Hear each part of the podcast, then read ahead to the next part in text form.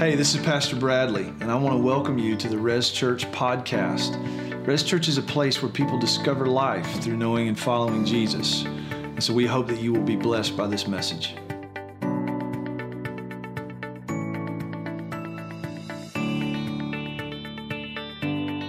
Uh, we're doing things a little different today. Um, we we got into chapter seven, and Keith and I started talking, and we thought this would be a really good opportunity with where we're at in Romans to really have sort of a conversational time with our teaching today, and and really that's motivated by two things.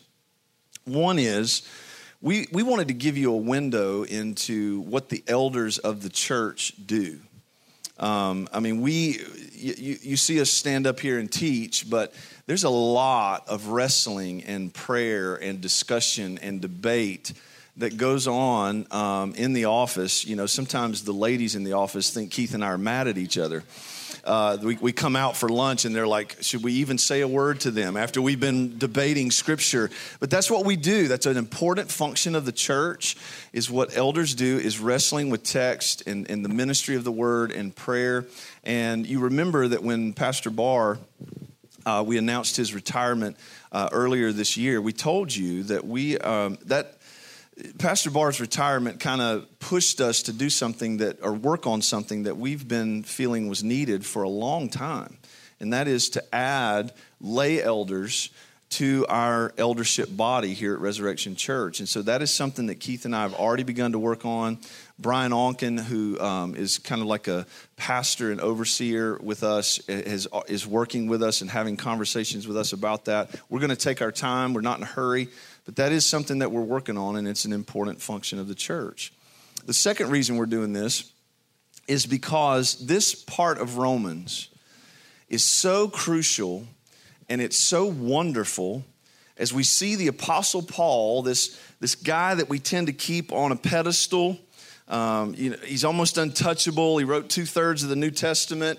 Uh, he's the apostle of apostles this guy gets so vulnerable and real and transparent about his ongoing battle with sin. And, it, and we just thought this would be a great opportunity for us to come and just have a conversation about the Christian and his or her war with sin. The, the, the process of sanctification, the growth in holiness, gaining victory over the sin battles and struggles that sometimes seem to just overwhelm the Christian uh, we thought this would be a good time to have a conversation. So we haven't scripted this a whole lot.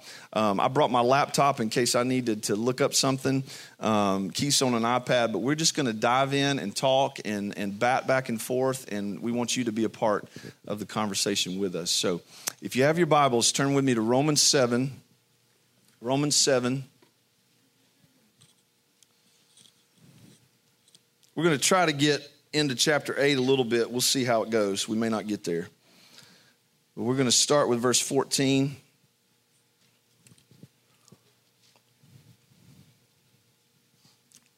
Romans 7, verse 14.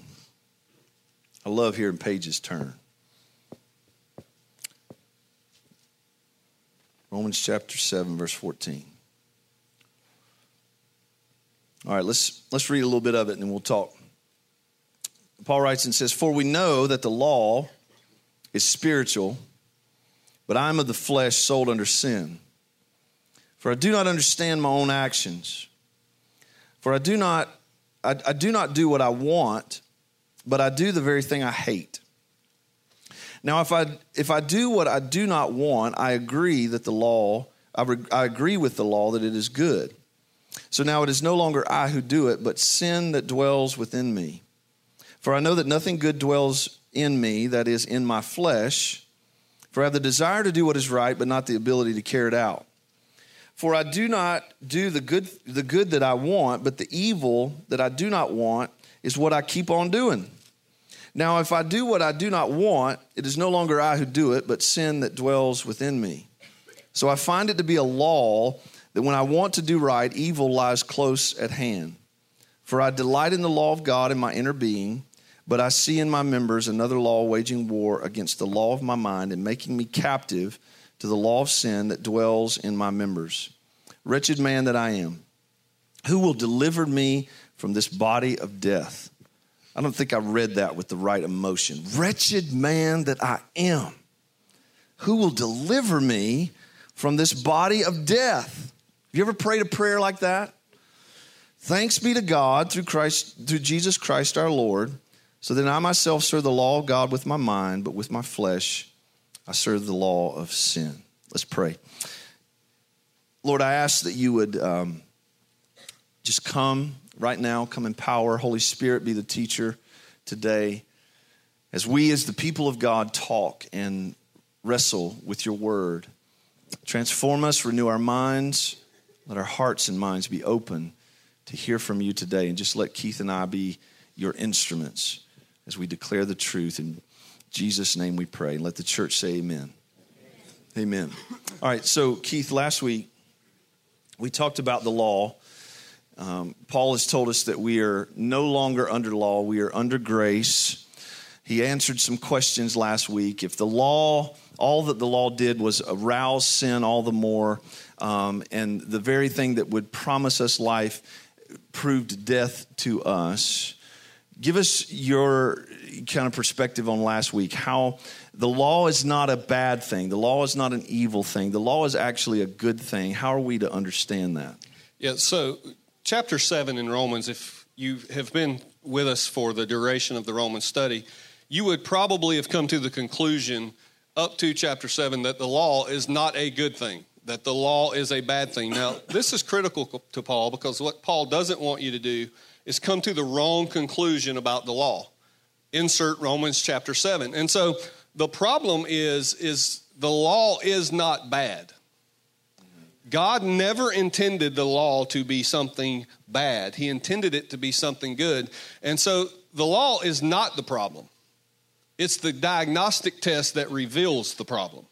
And so that is a gracious act on God's behalf. And so, what I think Paul is trying to help us understand that the law of God, or the command of God specifically, was meant to guard life, to preserve life, to make sure that we didn't fall into a type of living that ultimately leads to death, sinful living. And so I think what Paul was doing was dealing mostly with a misconception about the law itself up to this point, it would be easy to conclude that the law is bad. It can't save you, it doesn't fix the desires of your heart, it can't bring about the change that you would hope to see in your own life. And so it would be easy to conclude based off of those factors that, well, the law isn't really all that helpful. It really isn't all that good in my life. It has done nothing but ultimately serve a death sentence on me. And so, what Paul is challenging in 7 is that the law is not bad. It is actually a way in which God is preserving your life, not taking away from your life. And so I think it's really important that we understand the law in terms of relationship. The law is not meant to be a set of rules, it's meant to guard relationship.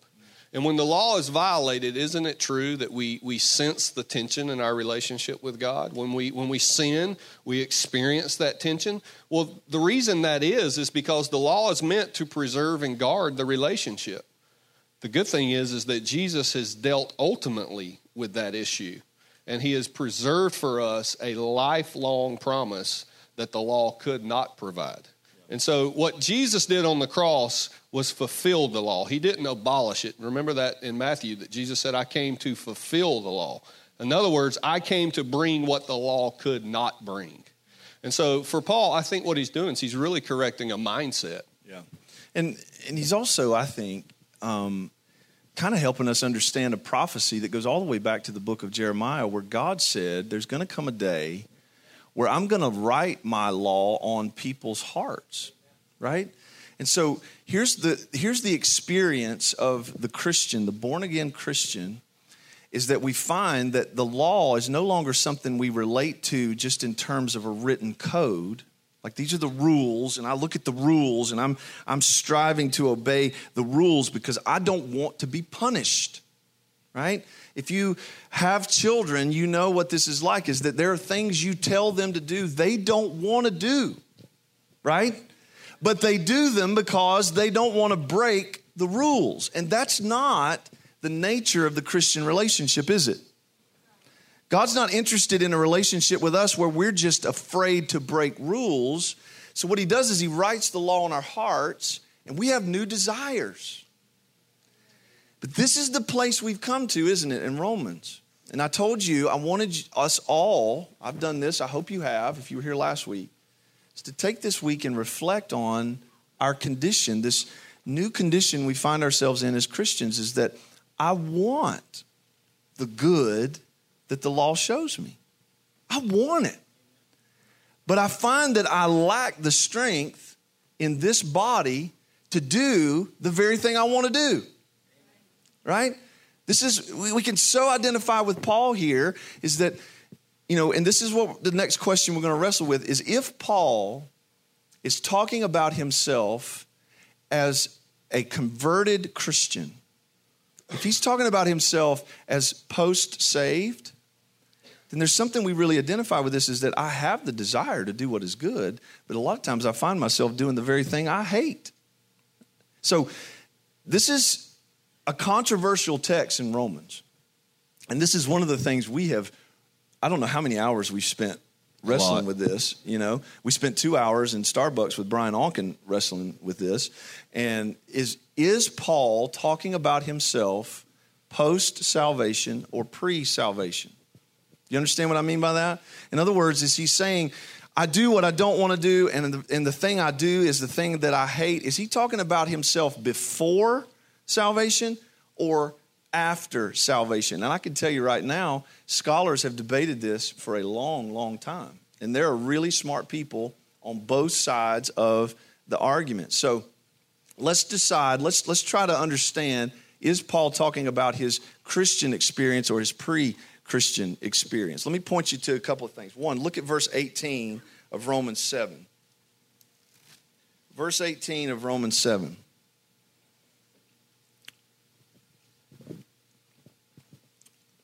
In verse 18, he says, For I know that nothing good dwells in me, that is in my flesh, for I have the desire to do what is right. I have the desire to do what is right but not the ability to carry it out. And then look at verse 22.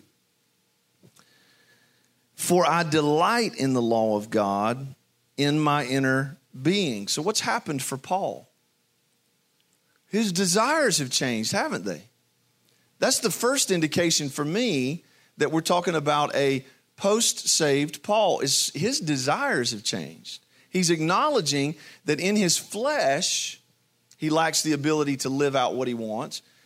But he's, he's also acknowledged there's a delight in God that, uh, you know, when you look at the whole of the New Testament, isn't true of the non believer.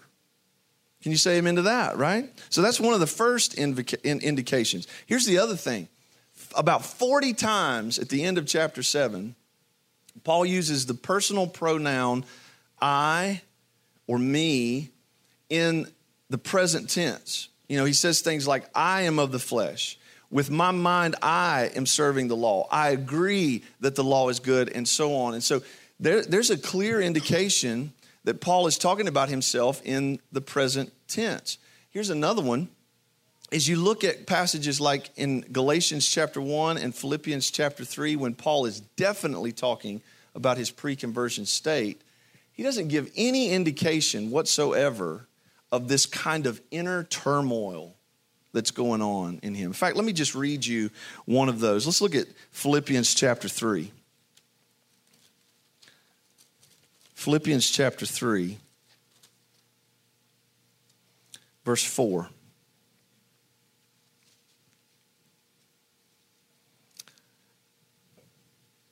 I hear the kids singing. You hear yeah, them too? Awesome, Here's what he writes Philippians 3, verse 4. He said, Though I myself have reason for confidence in the flesh, if anyone else thinks he has reason for confidence in the flesh, I have more. Circumcised on the eighth day of the people of Israel, the tribe of Benjamin, a Hebrew of Hebrews, as to the law, a Pharisee, as to zeal, a persecutor of the church, as to righteousness under the law, blameless. I don't see any indication of this kind of inner turmoil where it brings him to the conclusion or to the cry to God Wretched man that I am. I do the things I hate, and I don't do the things that I love. You want to add anything to that, Keith? Yeah, I think like when I think about this language that Paul uses, wretched man that I am, what we see is a willingness in Paul, a desire in Paul to do what the law says, to do what God has commanded. And so we all understand as Christians that that desire isn't something we come up with ourselves, it is something God gives us. But what, what's difficult is there's a distinction that Paul is making here that willingness alone isn't enough, right? I desire it, but I'm not doing it. I'm not actually following through with what I know to be good. And, and, so when we were talking about this in the, the office this week, we were also talking about Easter. And what became abundantly clear to me, and I think it's amazing at how God orchestrated the writing of Scripture. But, you know, there's two gardens that are images that we get of, in Scripture about the garden. We get Adam in the garden, and we know how that story ends. Adam and Eve choose to do it their way for their own self gratification. You know, she desired the fruit and she ate the fruit, and so did Adam. And so we see that picture of self gratification. I'm going to do it my way in the first garden. But then we also get a picture of Jesus in a garden, the Garden of Gethsemane. And I don't know if you guys remember this, but what's really cool about his prayers, he prays to the Father and he says these words Not my will, but your will be done. And so, what Jesus does there is he, he is doing exactly what I think Paul is struggling to do. He is saying yes to the Father's will, yes to the command of God, yes to the law of God, and no to his self fleshly gratification.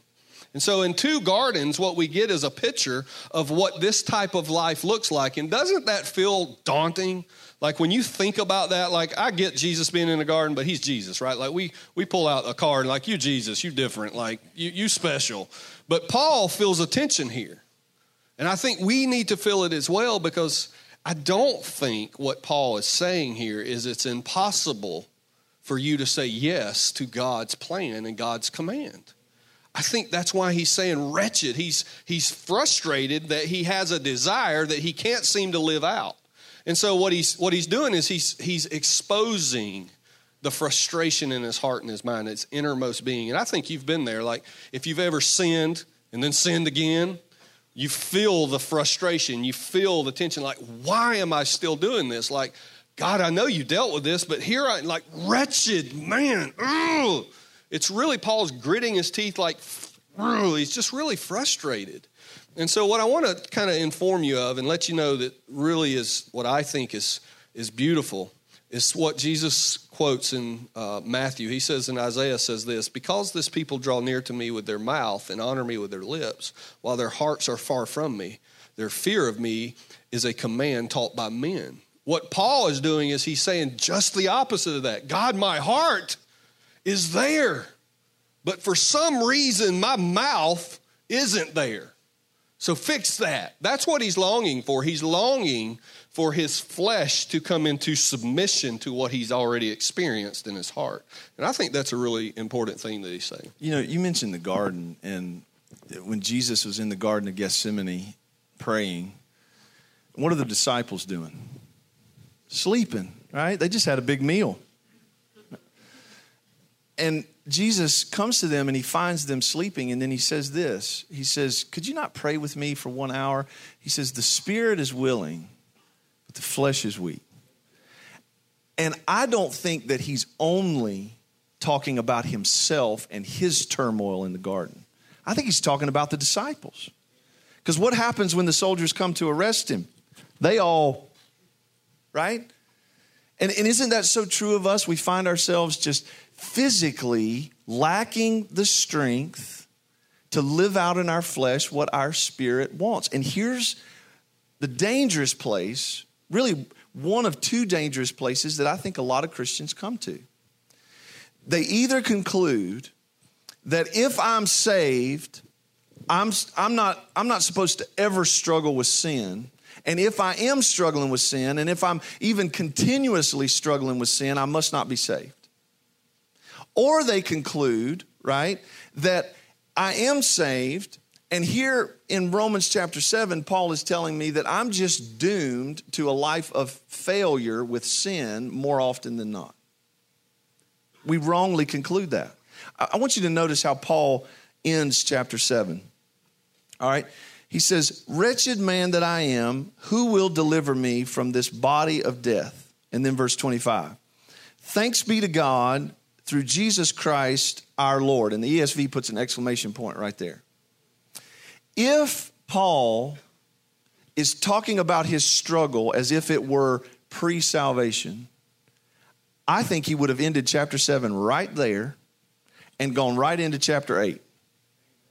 And it would read this way Thanks Wretched man that I am, who will deliver me from this body of death? Thanks be to God through Jesus Christ our Lord. Exclamation point, chapter 8, verse 1. There is now, therefore, no condemnation for those who are in Christ Jesus. For the law of the Spirit of life has set you free in Christ Jesus from the law of sin and death. And we could read it that way, and all of us who battle sin or find ourselves in that place where we have the desires for what is right and we lack the strength to live it out, and we just go, Well, I must just not be in. But that's not how he ends it, is it? Go back to 25, verse 25, chapter 7. Thanks be to God through Jesus Christ our Lord. So then, I myself serve the law of God with my mind. I want that. I see his beauty, I see his righteousness, I see the good in the law of God. I see the good and the joy and the glory of living according to God's plan for my life. I see that in my mind. But with my flesh, this body, I serve the law of sin. All right? So that's how he ends chapter 7. I think this is a post save Paul who's not telling us, listen carefully, he's not telling us that his Christian experience is as bad as it could be. I think what he's telling us is that his Christian experience is not as good as it could be. I'm going to say that again. This is not Paul, this is a post saved Paul who has desires and acknowledges the weakness of his flesh, who's not telling us that his Christian experience is as bad as it could be.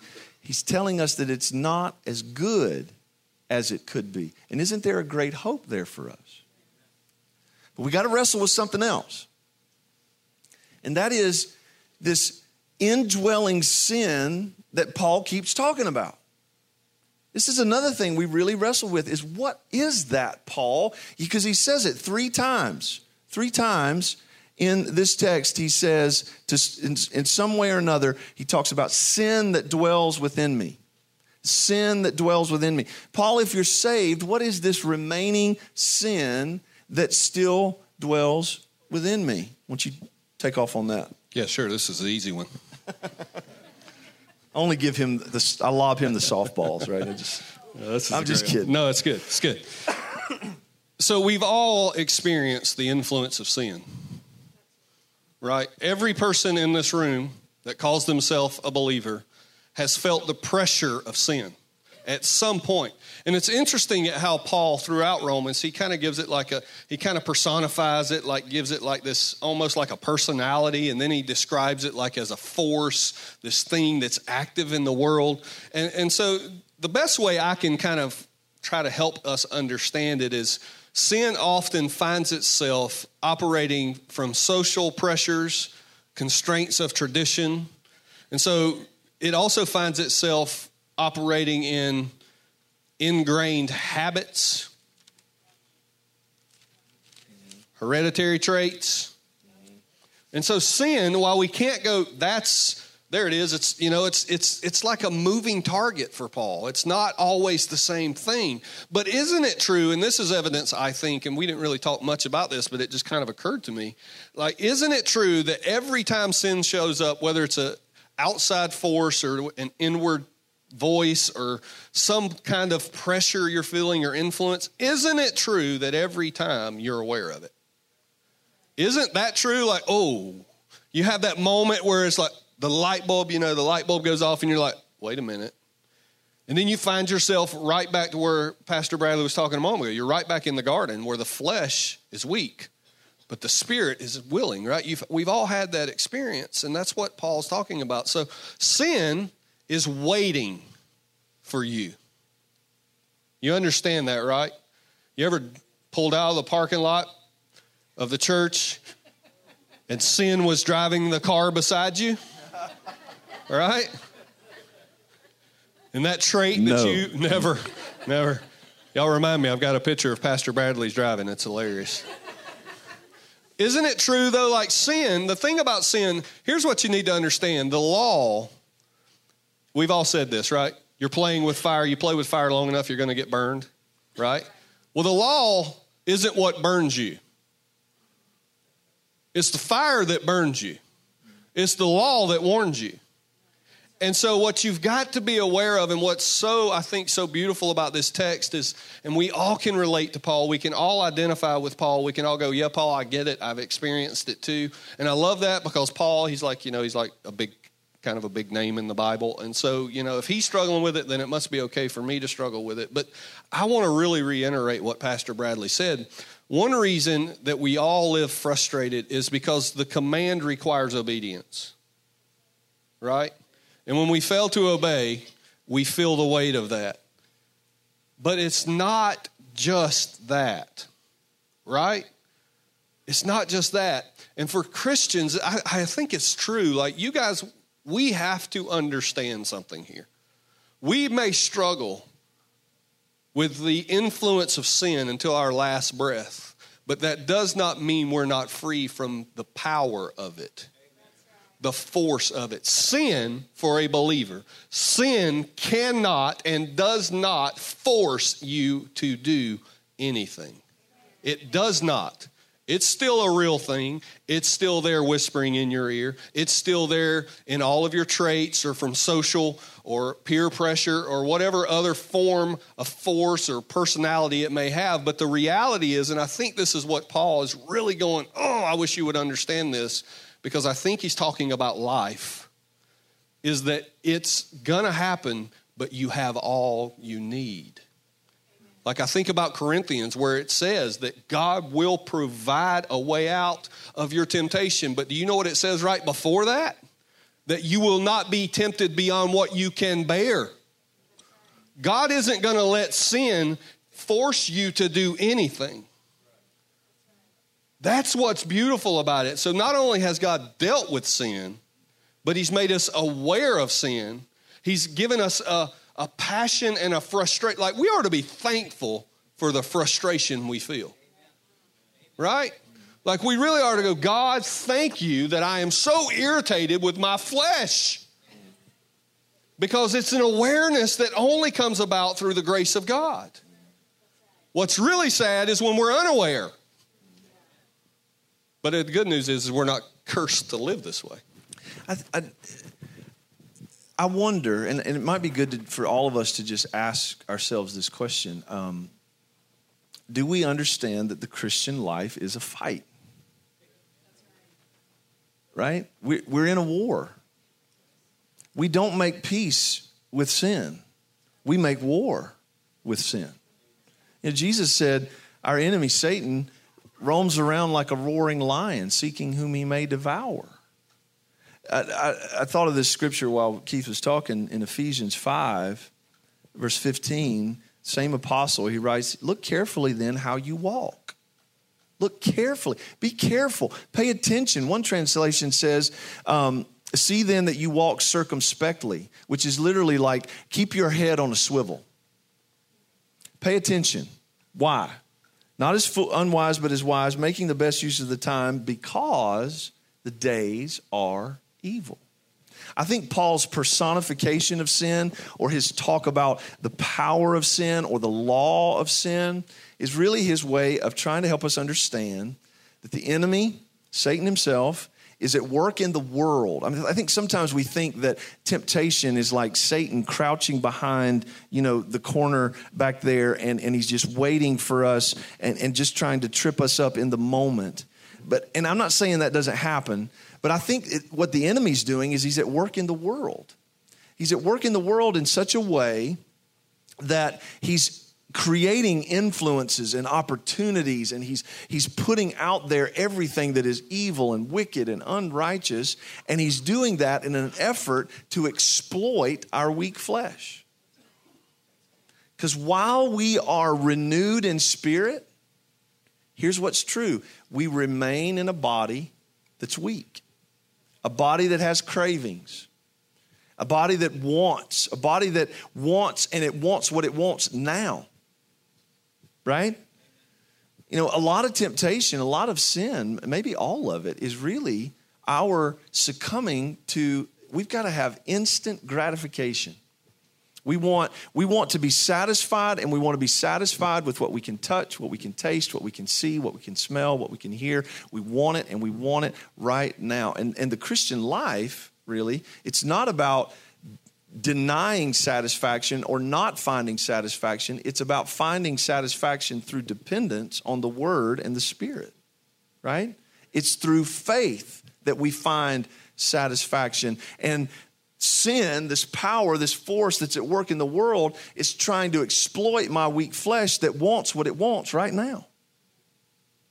And a lot of times Christians find themselves in a losing battle because they're like, I don't know what to do. My flesh wants this, and opportunities are everywhere, and I don't know how to fight in that battle. And again, I want to say to us, I don't think Paul is talking about his Christian experience as though it is this constant defeat, as though he has no hope and we have no hope of overcoming the power of sin that's at work to try to exploit our weak flesh. And so the question then becomes how is it, if it's true what Pastor Keith just said, we have everything that we need for this fight? If God doesn't command us to do anything without resourcing us to fulfill that command, how is it that we have everything that we need for this fight? Let's look at the end, again at the end of chapter 7. Let's pick up again in verse 24. so, wretched man that I am, who will deliver me from this body of death? Who's going to deliver me? Who's going to give me the power to fight a different way? Because I have desires for what is right, I have desires for the things that God wants for my life, but my flesh is weak. I can't live that out in my flesh. So, who's going to deliver me? Who's going to provide me another way? Thanks be to God through Jesus Christ our Lord so then I myself serve the law of God with my mind, but with my flesh I serve the law of sin. So, what is this deliverance that Paul's asking for? What do you think? Well, I think it's two things. I think when you read that text, you can let your experience dictate how you read it. In other words, that at some point in the distant future, I will die and I will be delivered from this flesh. Mm-hmm. And that's not a wrong reading. It's just not all that I think Paul is saying here. I do think that's true. I think Paul longs for that day, actually, based off of other texts of Scripture in Hebrews and other places. But specifically, I want you to think now, present, right this second. Who's going to deliver me at two o'clock in the afternoon when my kid isn't listening and my flesh is rearing its ugly head? Who, in the moment that I feel the influence is going to deliver me? Who's going to be the one? Because the thing that I think God is saying here through Paul is really important. That in the present, in real time, yes, in the future too, but in real time, there is one who will deliver you that will actually enable you to obey the command that you feel in your innermost part of your being in that moment, to submit yourself to the will of God as Jesus did in the garden instead of your own will as Adam did in his garden. It's the question isn't like Pastor Bradley said gratification. The question isn't whether or not you're going to be gratified. You will. You succumb to the flesh, there is a gratification. It's short lived, it's finalized with regret and remorse. But when you choose to submit to God's plan and you allow Jesus to empower you, you're going to be gratified with a gratification that lasts all the way to eternity. And so the question really is, I think, Pastor Bradley, a question of what kind of gratification do you want? What kind of experience of life do you want? Do you want a taste of the water that will never leave you thirsty, or do you just want a sip of water from a glass that's going to ultimately tell you how thirsty you are? Like, that's the real question. And so, Paul, when he says, Who is going to deliver me from this body? What he's saying is, Jesus is going to deliver me from this body right now, and he's going to deliver me from the body in the future. And that's sanctification and glorification. For, for fancy words, it's you becoming holy and you being not ever having to deal with the struggle again. In other words, sin will receive its final blow and be no more. And that's an awesome thing, I think. And, and we need to keep that ultimate victory in mind so that we don't grow weary and lose heart in, in, in the fight. I, I want to look at chapter 8, the first four verses, because I, this, I think this is so crucial. After the cry for who's going to deliver me from this body of death, acknowledging that it's going to come through Jesus Christ, our Lord, here's what he writes. He says, there is therefore, and I think that therefore, it's reaching back into the end of seven, but I think it's really all of Romans so far. It's a big therefore. There is therefore now no condemnation for those who are in Christ Jesus. That's talking about our justification. We understand that, right? There's no condemnation. There's no condemnation. There's no condemnation. We are not justified by works of the law. Has Paul made that clear or has he made it clear? Right? We know this. We're not launching toward a verdict, we're launching from a verdict. We are justified by grace through faith. Paul has made that clear. Then look at verse 2. For. It's a really important word. You could insert because. And the question is, what does that because or what does that for mean? There's, there's, there's a couple of different ways we use the word for and because. We, we, we use the word for and because to talk about a cause and effect. And sometimes we use it to talk about evidence, right? So I could say, I'm hungry because I skipped breakfast, or I'm hungry for I skipped breakfast. What am I talking about? I'm talking about a cause and effect. I skipped breakfast, so now I'm hungry, right? Or I could say, I am hungry for my stomach is growling. What am I saying? The evidence of my hunger is that my stomach is growling. You with me? So, what's Paul doing here?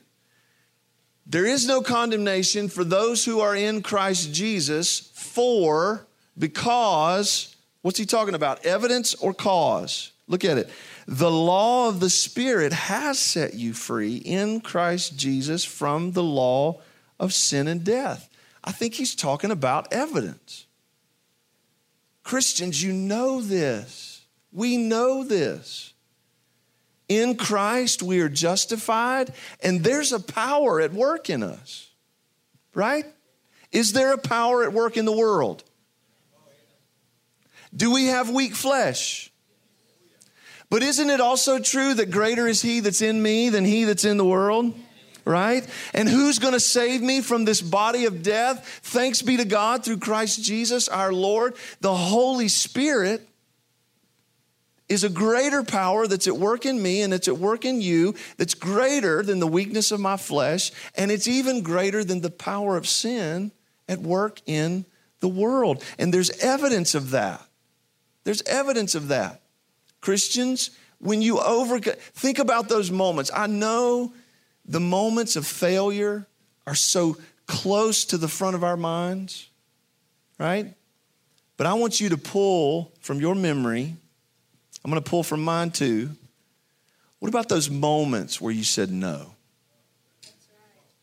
What about those moments where there was something inside of you where you you leaned into a power that was greater than your flesh and greater than the power at work in the world. And you said you not only said no to sin you said yes to delight and satisfaction in Jesus. There is the evidence right that the law's been written on our hearts. We've been justified by grace through faith and that there's a power at work in us that's greater than the weakness of our flesh or the power that's at work in the world. Let's keep reading. For, here's another for, all right? I think now we're into a cause and effect kind of thing. Watch this. For God has done what the law, weakened by the flesh, could not do. So the law's not bad, but my flesh is weak, and the law exposed that. But God did something that the law could not do. What did he do? He sent his son in the likeness of sinful flesh, and for sin, he condemned sin in the flesh. I've said it before. I, as I've read Romans, I've been finding myself just longing, longing, longing to spend time in the Gospels. In Matthew, Mark, Luke, and John, because I love seeing Jesus bat a thousand in his fight against sin. He was tempted in every way as we are, yet without sin, right? He won. And I love that he's not only giving me an example, but he is laying the foundation for my righteousness in him. Right?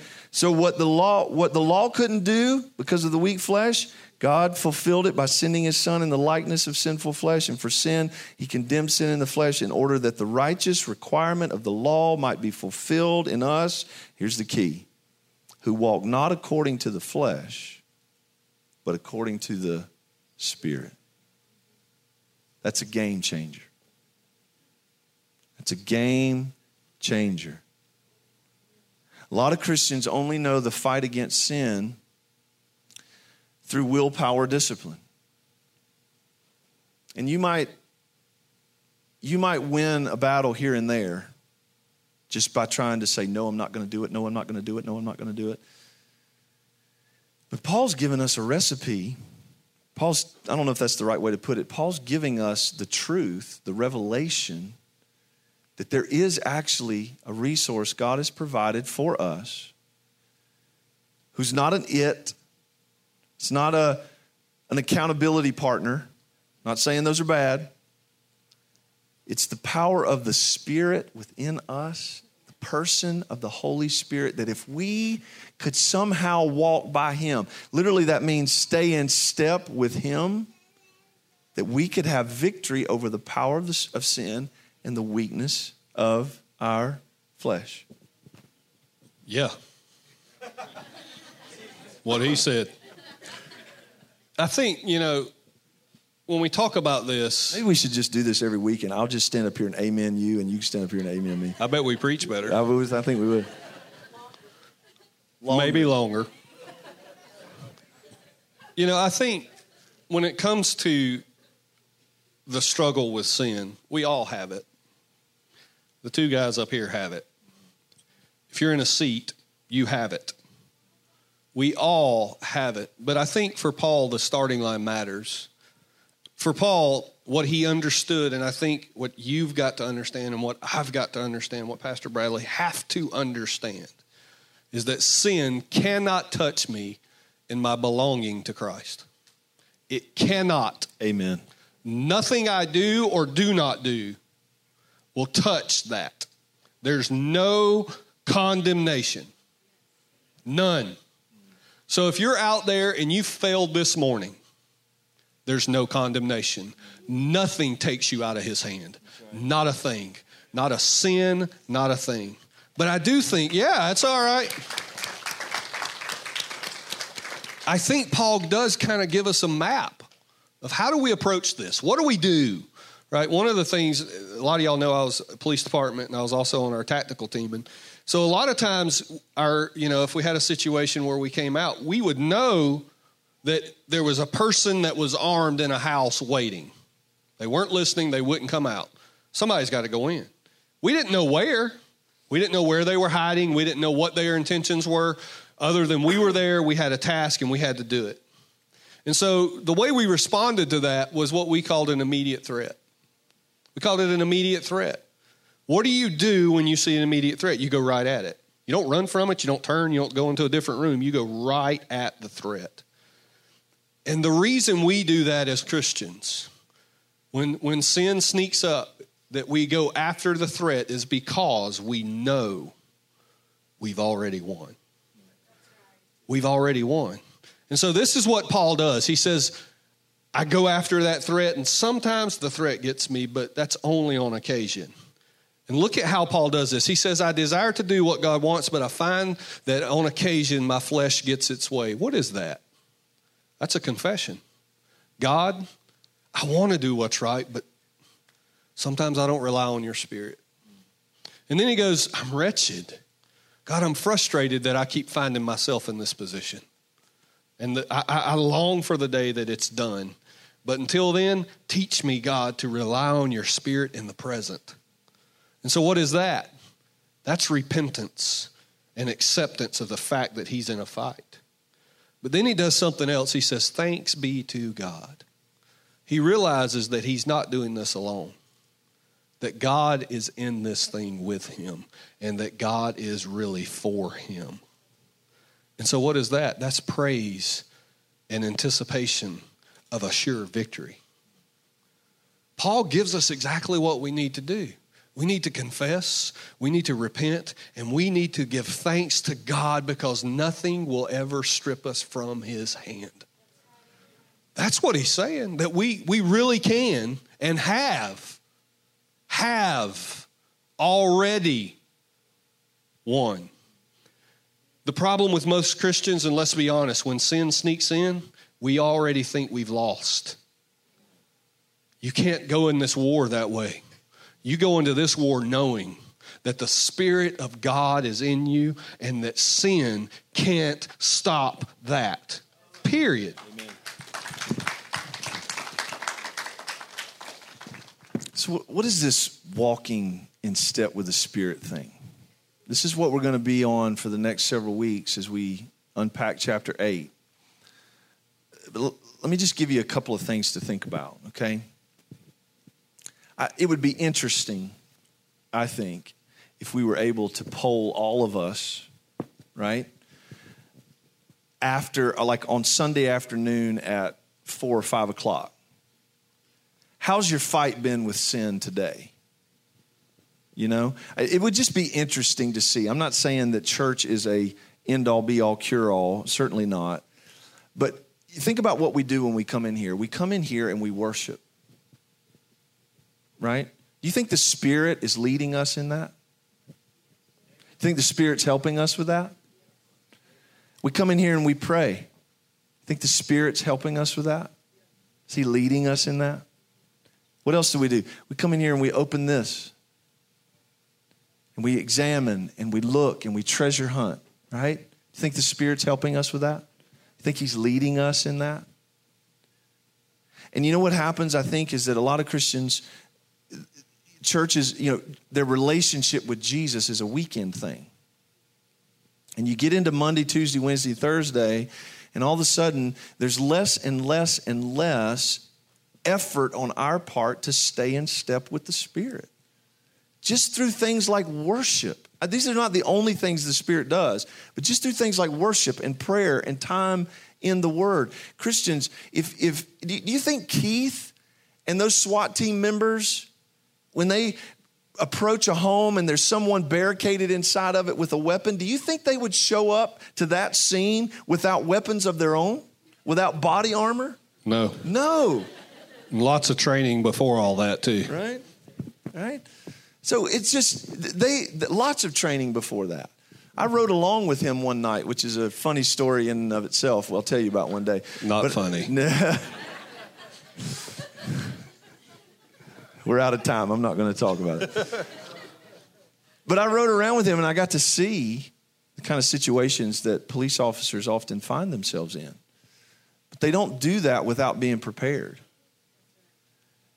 Christians, how prepared are you for the fight today, for the fight tomorrow? How, how are you making efforts to fight your weak flesh and the power of sin at work in the world by staying in step with the Spirit. You know, it, it'll change the game if you start to think of, you know, Christians talk a lot about quiet time, right? You have your quiet time in the morning, or you have your quiet time in the evening, or you have your quiet time over lunch. What if we started to think about those times as more than just I read a chapter in a devotional book, or I read a few verses or a chapter or two of the Bible, and I'm trying to get through the Bible in a year and kind of do my do my Christian thing. What if we started to think about those, whether it's 15 minutes for you, 30 minutes, an hour? If you started to think about this is where I'm fighting. And I'm not just fighting against what I don't want, I'm fighting for what I do want. I'm not just fighting against the things I hate, I'm fighting for the things that I now find eternal delight in. And God, help me by your Spirit. Let me see, let me understand. When I worship you, not just on church, but in my car or at home or on the way to work, when I worship you, fill me with your Spirit. Fill me with joy in you. Because we're in this already but not yet state, aren't we? The body is wasting away, but inwardly we've been made new and are being made new day by day. So we're going to end with worship.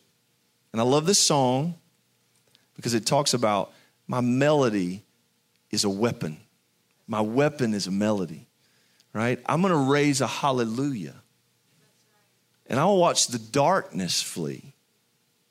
You know, where light is, darkness can't stay. So we're going to come to worship. Praise team, you can come on. Keith's going to lead us in prayer. Let's ask the Holy Spirit to teach us what it means to stay in step with him because that's what Paul has told us is the way we have victory over our weak flesh and over the power of sin that's been broken over our lives. Keith, lead us in prayer. Stand with me. God, I ask that in the next few moments that we would wage war. That we would go to fight, not so much against our flesh, but what we're fighting for. And Lord, I just ask you, and Lord, to take Paul's approach. We confess that at times our flesh prevails. We repent and ask you to help us. And we declare that in the name of Jesus, we are triumphant. And so today we declare in the presence of a flesh that is broken with ungodly desire, we sing a melody and we declare war on our flesh. We will live in the fullness of the Spirit and we will cast ourselves at this cross, knowing that in you there's no condemnation, that in you we belong to a kingdom that is not of this world. And so, in the presence of our enemy, we declare that we are triumphant. And so, God, we raise our hallelujah today. In Jesus' name.